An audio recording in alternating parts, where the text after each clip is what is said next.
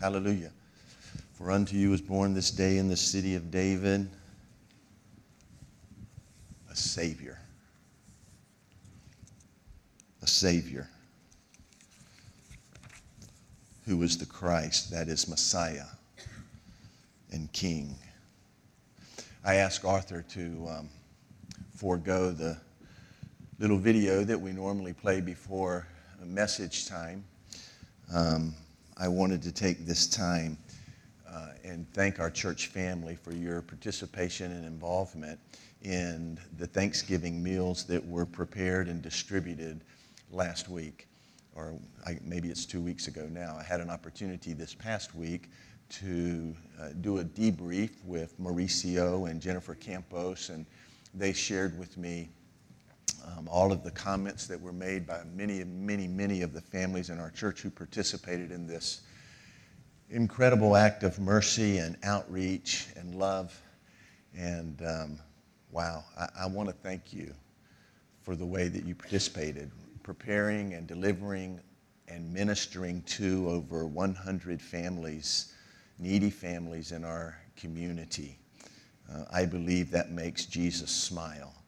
And uh, I am so very, very proud of you. We continue to give you opportunity after opportunity after opportunity to be generous in this church. I certainly do not apologize for that. I do not know why I'm always amazed and surprised at how you respond to these opportunities. Already, you've responded to the Adopt a Family Christmas opportunity that we give you every year. Uh, we continue to um, uh, do that. You will spend thousands, thousands of dollars on Christmas gifts for children. Hal, I noticed that we're going to actually we're going to do some Christmas gifts for seniors at Encore. We're very very excited about that. You are always involved in sending people. This coming March, we're going to send a bunch of people to Romania. Excited about that. And next year, we're going on trips to Mexico and Colombia. Uh, you send 1825. We have 36 people going to Atlanta for the uh, conference up there in early January. You help underwrite that. Your generosity does. We got camp in the summer. You help underwrite that. Your generosity does. Church family, I want to thank you so much for your, uh, your generous hearts. And I want to talk about that a little bit this, this morning. I, I want to talk about giving in the church. We've been studying from Second Corinthians these last four or five weeks. And I, I, I have just dove into Second Corinthians and, and, and studied and studied and studied, and it has been an incredible, incredible blessing in my life. And if I believed in coincidences, I would believe that it was a coincidence that Second Corinthians so prominently, so boldly, so plainly talks about generosity and giving in and through the church. It's a coincidence because here we are at the end of the year, and we, uh, our, our, our budget year is January to December. And so, Lori and Pastor Jim and myself, the elders, we've been working really hard on our budget for the upcoming year. And part of that process is evaluating 2016 and, and um, where do we go from here? And, and um, boy, it plays right into what the Apostle Paul writes to the church at Corinth in 2 Corinthians, the 8th and 9th chapter. So we're going to be talking about generosity. We're going to be talking about giving today. I think that it's uh, important, I think it's valuable that I give you a couple of what I call caveats. Um, this message it's not about raising money. As a matter of fact, I would say to you that Avalon Church is doing good. If, if we continue on track through December as we have through the previous 11 months, uh, your giving will exceed our expenditures. I don't take that for granted, and I'm very, very uh, grateful for that this isn't a pep talk on trying to get you to give more so we can dig ourselves out of a hole. That's just not the case. And I don't take that for granted. A, a second caveat might be that I know that we have a few people with us this morning in this service who aren't a part of Avalon Church. Uh, this is kind of a, a family conference meeting. I, I, say that because when I was growing up as a young kid, I had four brothers and sisters. There was five of us in the family, mom and dad. And when those occasions arose where there was a certain situation or a circumstance or a decision that needed to be made, we would call a family conference. We would all gather in the living room and we would have a family. This is kind of a family conference kind of message. And so if you're here this morning, you're not a part of Avalon Church, I believe in the providence of God and I believe that you're here for a reason and a purpose. And I pray that God's word would speak to your heart, especially in your relationship with your own church home. I want to say this caveat as well. I know that there are that there are many who would say, Yeah, Dale, that's good, that's good, that's good, but I give to other things. And I'm not going to belabor this point this morning. I'm, I'm looking forward one day very soon in teaching on this, but I believe that the Bible teaches us, especially in 1 Corinthians, the 16th chapter, we see the practice of regular giving to the church to support the ministries of the church and I find the scripture leads me to a place where I believe that's where I give first. I also want to say that I believe that there's probably some people here in the room this morning that you're not followers of Christ. And maybe you would be prone to think that, man, all the church ever talks about is money. But I pray that you'll see this is not about money. It's about hearts. It's about what God does in a heart. It's about experiencing God's love and receiving God's love, and God's love compelling us to be generous. And if you're not a follower of Jesus and you're here this morning, I, want you to know I pray, and I pray fervently, and I pray believing that maybe even on this day you'll receive God's love in your own heart today. So before we open up God's word, let me go to the Lord in prayer. Father, each week we pray that the preacher would decrease and that you would increase. Each week we pray that your people would not hear my voice, but they would hear your voice. And for some reason, there's something on my heart that says maybe that's an even more important prayer this week. I don't know. But that's what I'm feeling in my heart. This is the gospel of Jesus Christ. This is good because God is good. God loves us. And God does desire what is best for us. And this is part of that. So may you speak clearly to your people. Give us ears to hear you. We want to see as you see, so give us eyes to see as you see. And you accomplish in the lives of your people what you want to accomplish. And I'll praise you for that. I love you, Lord Jesus. I pray this prayer, I entrust this prayer to you in your name. Amen. I, um, I asked Lori Malloy, who's our comptroller, who's sitting here on the front rows, to make sure that I tell you the truth. That's not why she's sitting there. If she would do a little research for me and give me some statistics about our church specifically, and specifically in the area of our giving. And I want to share some of this with you.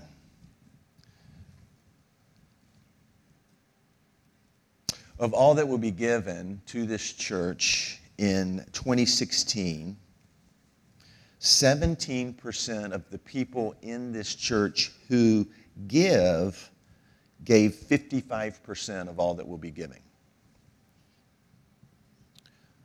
54% of the people who give will give 99% of all that is given. Of that, or, or, or I should say, and what that means is, is that there are 46% of people that call Avalon Church home that give less than 1%. The, the, um, the thing that, that, that makes this even more of a conservative kind of number is that we only used a totality of people who gave anything at all. So there are many, many, probably half, Lori estimates, probably half in our church who never give anything at all. Now, I want to tell you, that's not good. I want to remind you, this isn't about money. This is about hearts. This is about what's going on in your heart. And it burdens my heart that there aren't more people within this body of believers and more Christians in general that don't know or understand, and more importantly, have experienced the grace of giving, the joy of giving, the blessings of giving, and more importantly, evidently, the biblical perspective of giving. It has to do with the heart. What's going on in our hearts? I think you have to admit that all of us have this tendency to allow our hearts to be more geared towards stuff than it is toward Jesus. What would it look like in your life? What would it look like in our lives? What would it look like in our church? What would it look like in our nation if the opposite was true?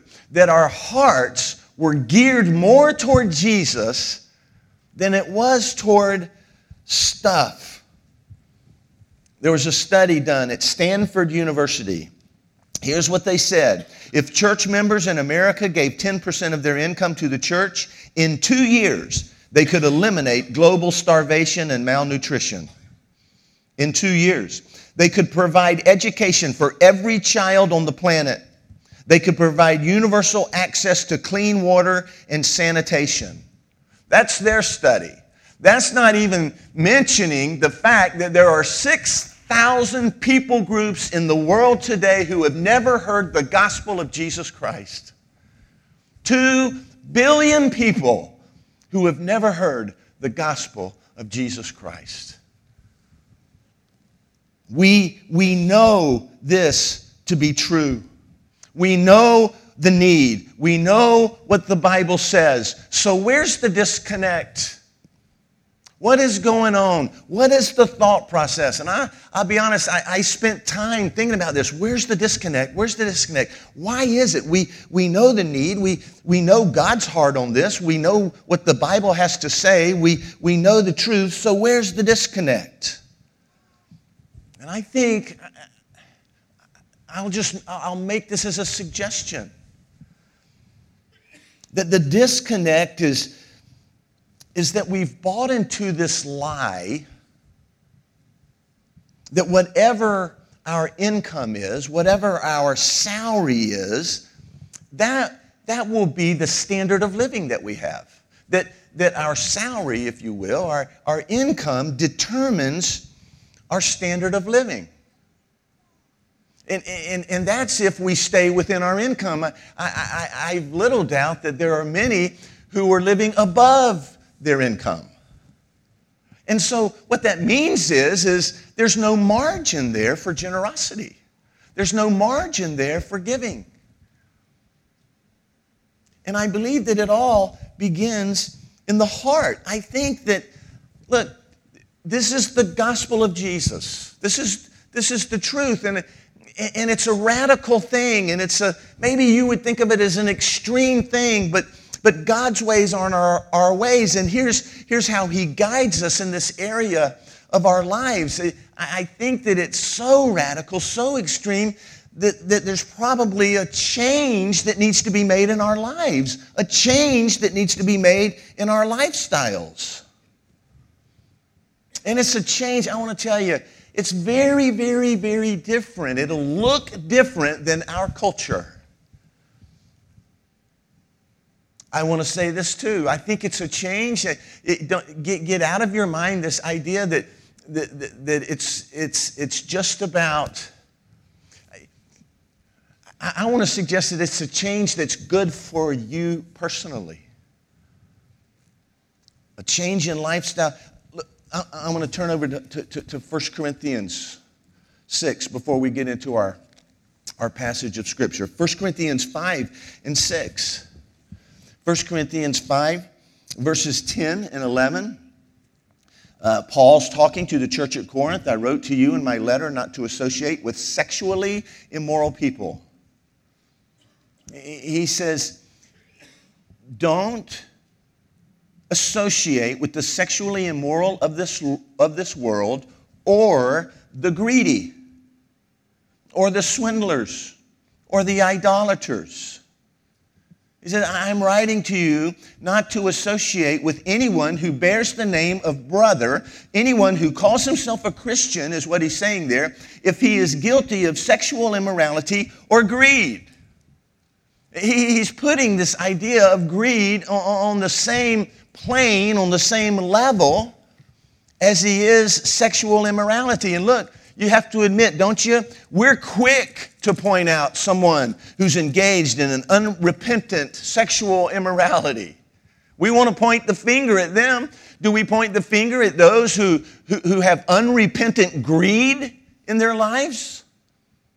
But yet, Paul puts that on the, on the same plane. Chapter 6, verses 9 and 10, 1 Corinthians. Uh, do you not know that the unrighteous will not inherit the, the kingdom of God? Do not be deceived. Neither the sexually immoral, nor idolaters, nor adulterers, nor men who practice homosexuality, not thieves, nor the greedy will inherit the kingdom of God. That is how serious this is to God. And, and it's easy for us to to, to, to practice this, this um, pointing out what we think are e- e- egregious sins and, and, and not so much the respectable sins. Greed. It, it's, it, it, it's desiring what you don't have to the point that you will go to great lengths in order to obtain it. it it's, it's a craving for, for more than you have. It, it's hoarding what you already have. And, and I ask this morning is that a sin that might be in your life? Are you, are you grieved by the sin? Are you unrepentant of that sin? I don't think we should be guilty. Pointing our finger at the bad sins and not the so called respectable sins.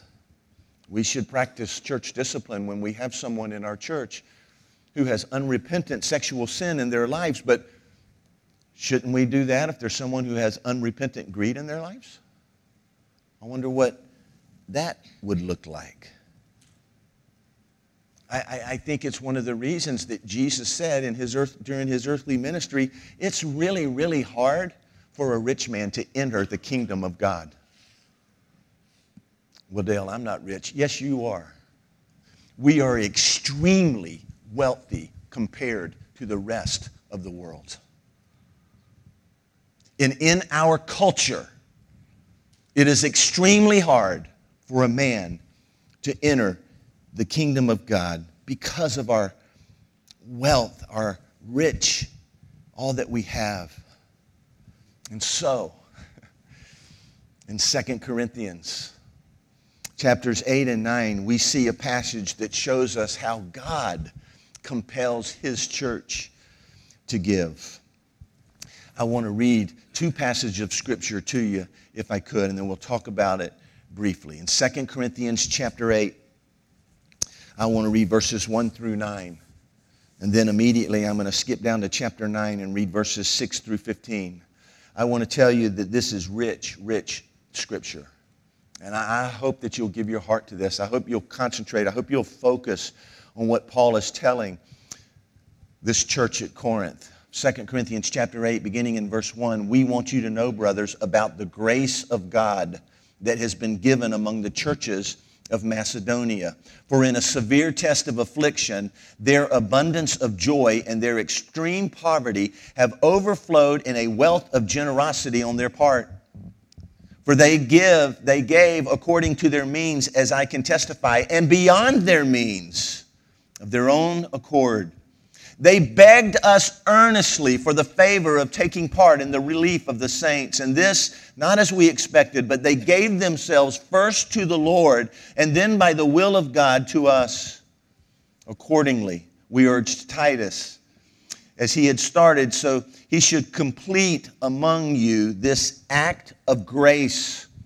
But as you excel in everything, in faith, in speech, in knowledge, and in all earnestness, and in our love for you, see that you excel in this act of grace also. I say this not as a command, but to prove by the earnestness of others that your love also is genuine.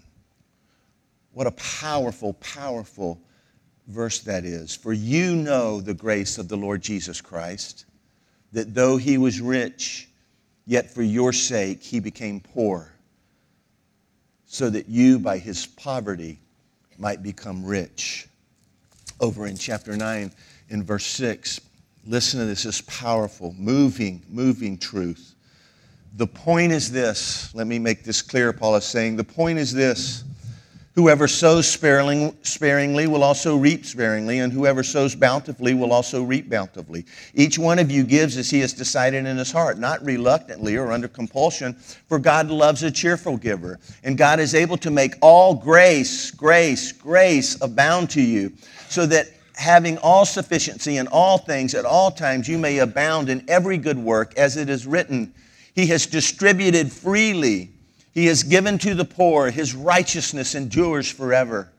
He who supplies seed to the sower and bread for food will supply and multiply your seed for sowing and increase the harvest of your righteousness. You will be enriched in every way, to be generous in every way, which through us will produce thanksgiving to God. Amen. For the ministry of this service is not only supplying the needs of the saints, but is also overflowing in many thanksgivings to God. God, to God be the glory. By their approval of this service, they will glorify God because of your submission flowing from your confession of the gospel of Christ and the generosity of your contribution for them and for all others, while they long for you and pray for you because of the surpassing grace of God upon you. Thanks be to God for this inexpressible gift. Let's jump into this real quick. We give out an abundant, we give out, out of an abundance of grace. You heard me use the word grace about seven or eight times in that passage of Scripture. Verse 1, verse 7, verse 9, and chapter 8, it's the grace of God. It's the grace of God. Chapter 8, verse 1, we want you to know, brothers, about the grace of God that has been given among the churches. For in a severe test of affliction, their abundance of joy, their extreme poverty has overflowed in a wealth of generosity on their part. Grace. Grace. See, grace is something that's supernatural you're trying to understand generosity in the context of what is logical, what is normal, you'll never understand generosity because we give out of an abundance of grace. I can try and guilt you into being generous and guilt you into giving, but here's the truth guilt never sustains generosity. Grace can sustain generosity. His grace does something supernatural among us, His children, His believers. The example of this is Macedonia. I want you to understand, I want you to see this in these second and third verses. Here's, here's what it says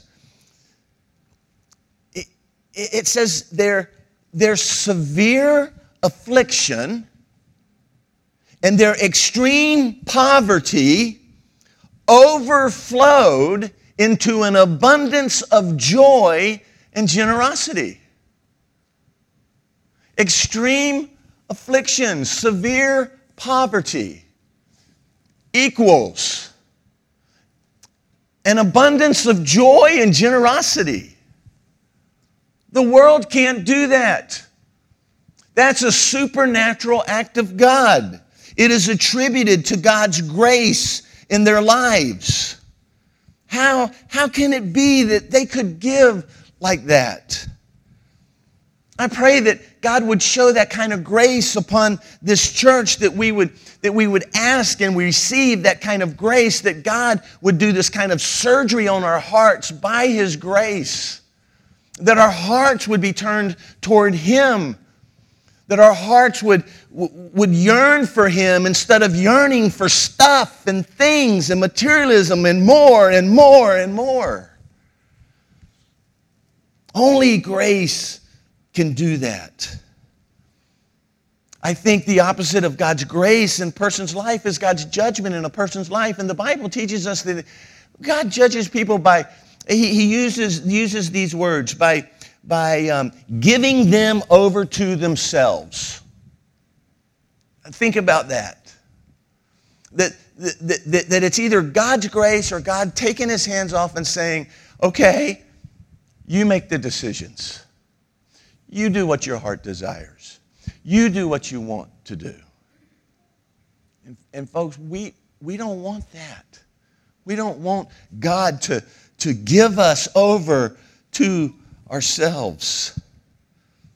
It's important that we understand we really can't go any further until we understand that giving is a grace thing, that we, we give and we're generous out of an abundance of grace then we're, we're, we're, able to give willingly. In verse 4, an incredible verse from chapter 8, that they begged, they were begging to give. They were begging to give, not because they had so much to give, but because of God's blessing in their life, because of the gospel of Christ and how it had changed them. They had been giving from God's grace God gives us grace so that we can be gracious. I, told you last week, the Second Corinthians has just been pounding, pounding, pounding in my head and teaching me something, a lesson I should have learned 30, 40 years ago, that this Christian life, it's not about me, it's not about my comfort, it's not about my happiness. This Christian life is about other people. My Christian experience is about is about others. And I, I see that in Second Corinthians. He says in the first chapter, I'm going to comfort you in your suffering. I'm going to comfort you. But it's so that you can comfort others.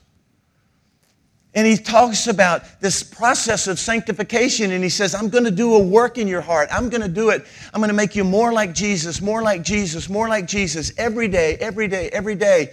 But that's so that other people can see Jesus in your life. That's so that you can be the hands and feet of Jesus. And in this passage, he says, he says I'm, I'm going to give so that you can be a blessing. I'm going to bless you so that you can be a blessing. I'm going to bestow grace so that you can be gracious. We give willingly, we give based upon God's blessing. And, and, and according to this church at Macedonia, these incredible people, what kind of people were these? They gave at least according to their ability. These were people who were in great poverty, extreme poverty, and yet we see them begging to be generous. It reminds me of Mark chapter 12 and verse 41 when uh, I won't turn there and read that. But Jesus is, is sitting and he's watching people as they come by and they give their gifts at the temple and, many, many rich people gave many, many big, big gifts, and yet the young widow, her turn, turn in line, and she gave two copper coins, and the Bible says, which equals one penny. That's what the Bible says. And Jesus says she has given more than all of the rest because Jesus doesn't value the size of the gift. Listen, he places great value on the size of the sacrifice.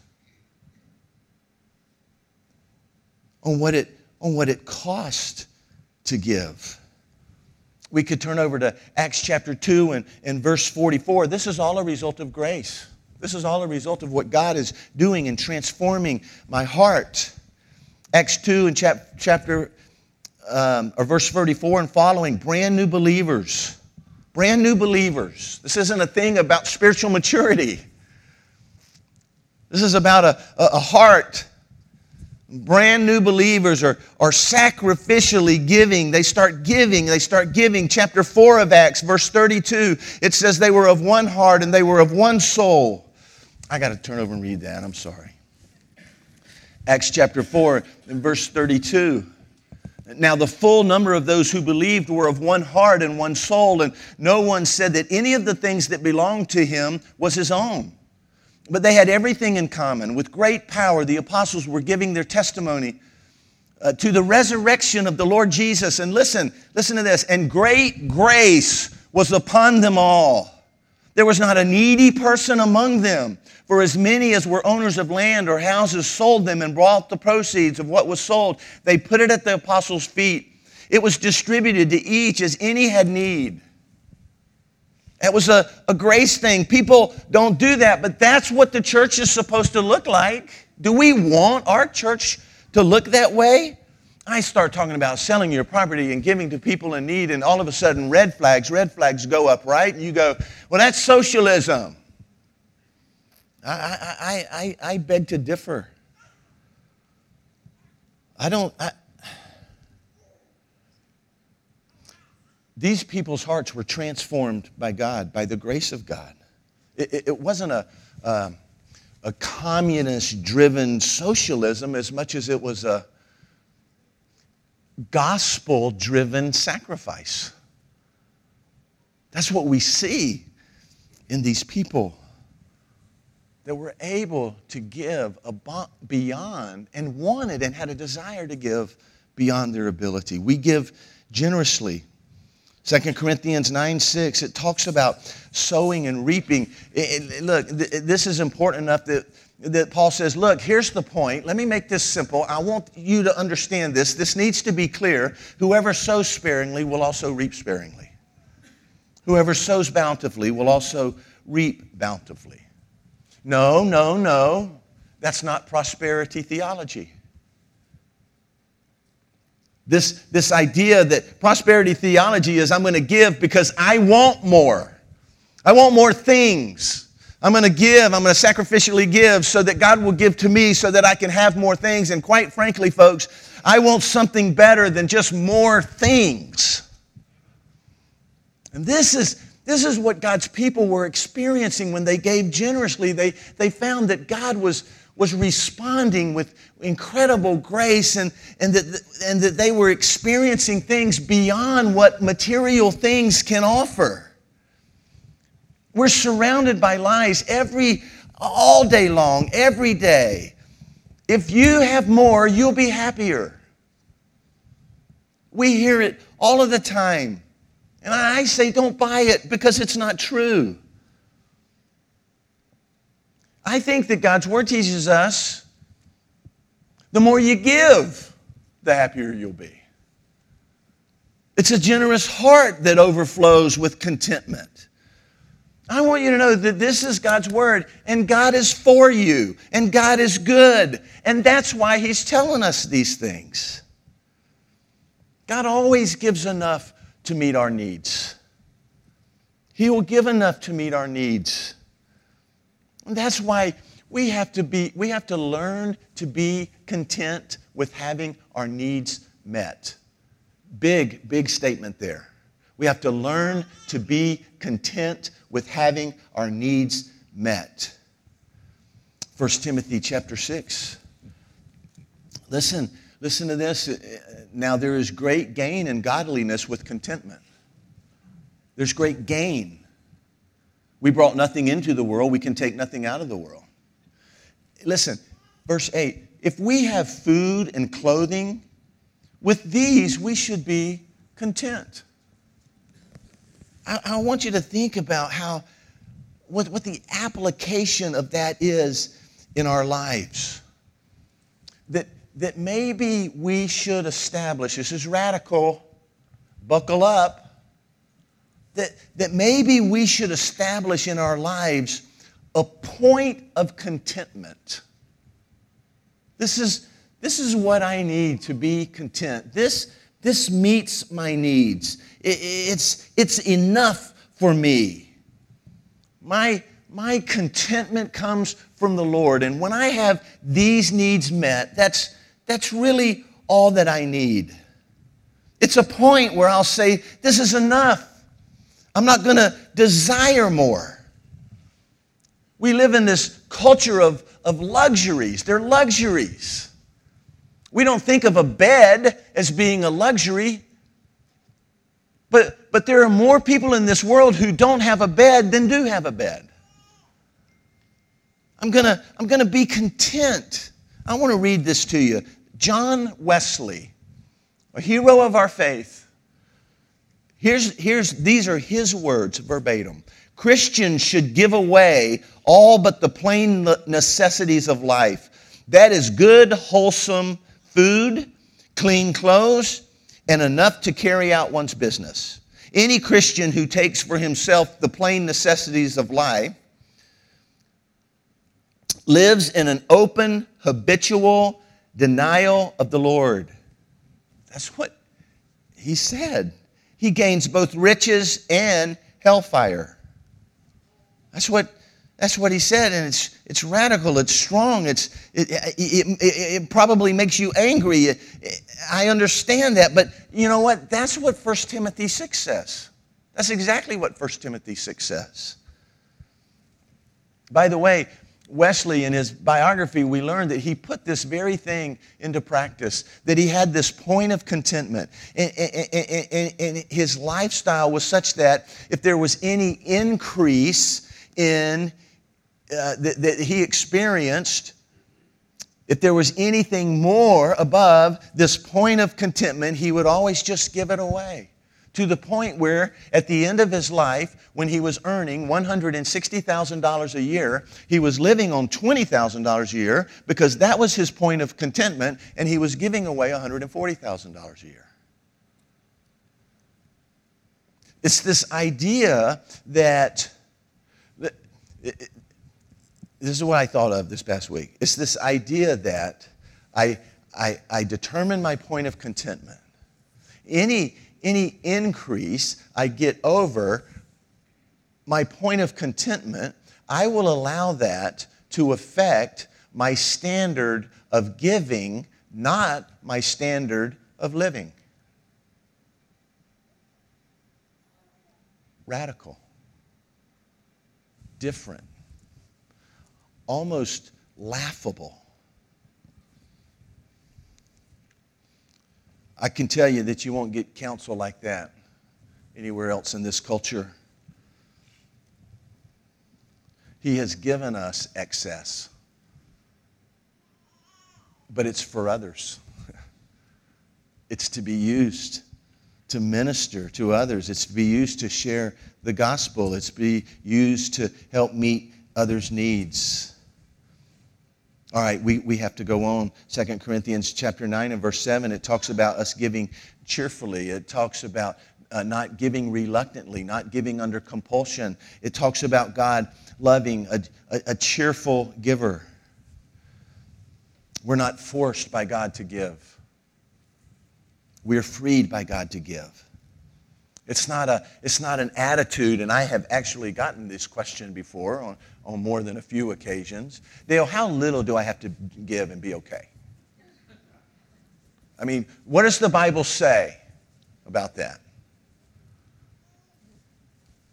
But that, that, that's, that's, that's, not, that's, not, that's not the question. How, this, this church at Macedonia, Please let us be a part. Please let us give. How much can we give? We want to give more. We want to give more. And that out of their poverty, their extreme poverty.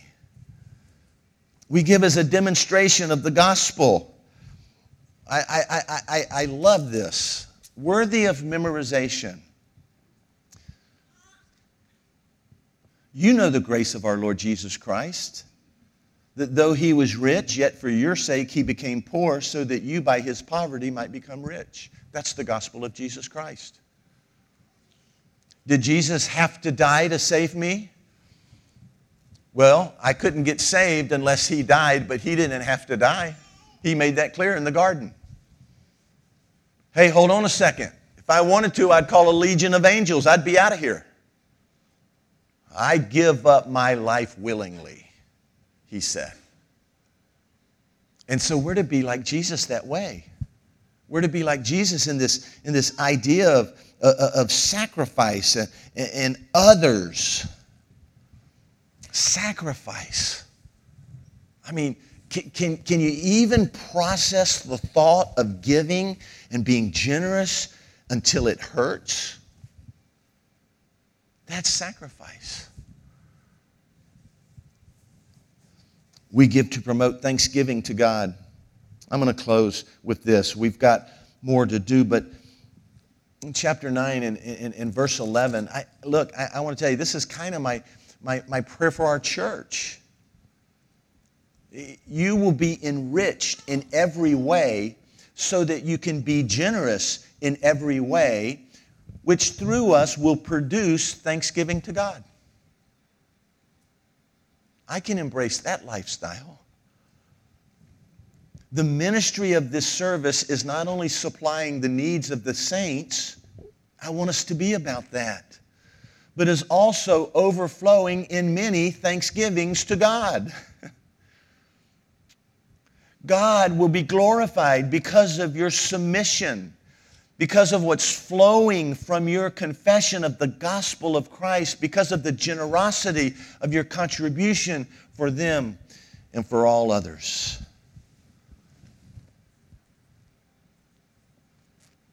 I don't know how to end this other than to tell you that this is God's word. And that God loves you and God wants what's best for you.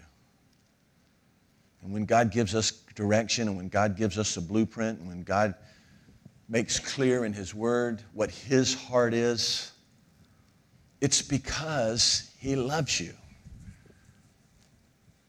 It's because He wants what's best for you. It's because He wants you to walk in His power. It's, he wants you to experience His grace. I guess, I guess we have to come to a place in our lives where we, we believe that. Because I'm going to tell you something.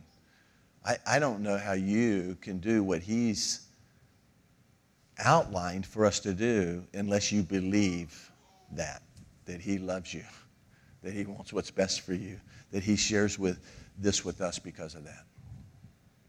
So here's, here's what we're going to do. We're just going to take a couple of minutes, maybe three, and pray. I'm not going to have you stand. Just want to ask you to bow your heads right where you're sitting maybe in your conversation with the Holy Spirit, with the Lord Jesus, maybe you might jot down some things that God is telling you to do. Or maybe it's questions that He has brought to your mind that you want to spend some time trying to answer. Maybe that would be something you would do with your family. Maybe it's a question about what, what is my point of contentment? I can't tell you what that is, folks. You, you need to determine that on your own. What do we have that, that we simply don't need? What will I do? What will my family do? What does sacrifice mean to me? What is it practically? I, am just trusting God that He's going to move among His people and change lives and, and, and, and, dare I say, even change lifestyles.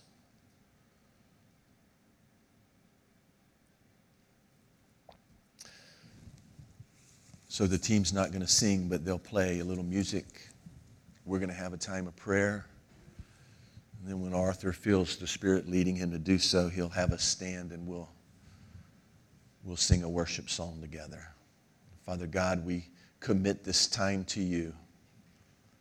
Give us purity of heart as we interact with you about this subject of generosity, this subject of giving, this, this transformation of the heart that needs to take place in our lives. Have your will and way, I beg, is my prayer.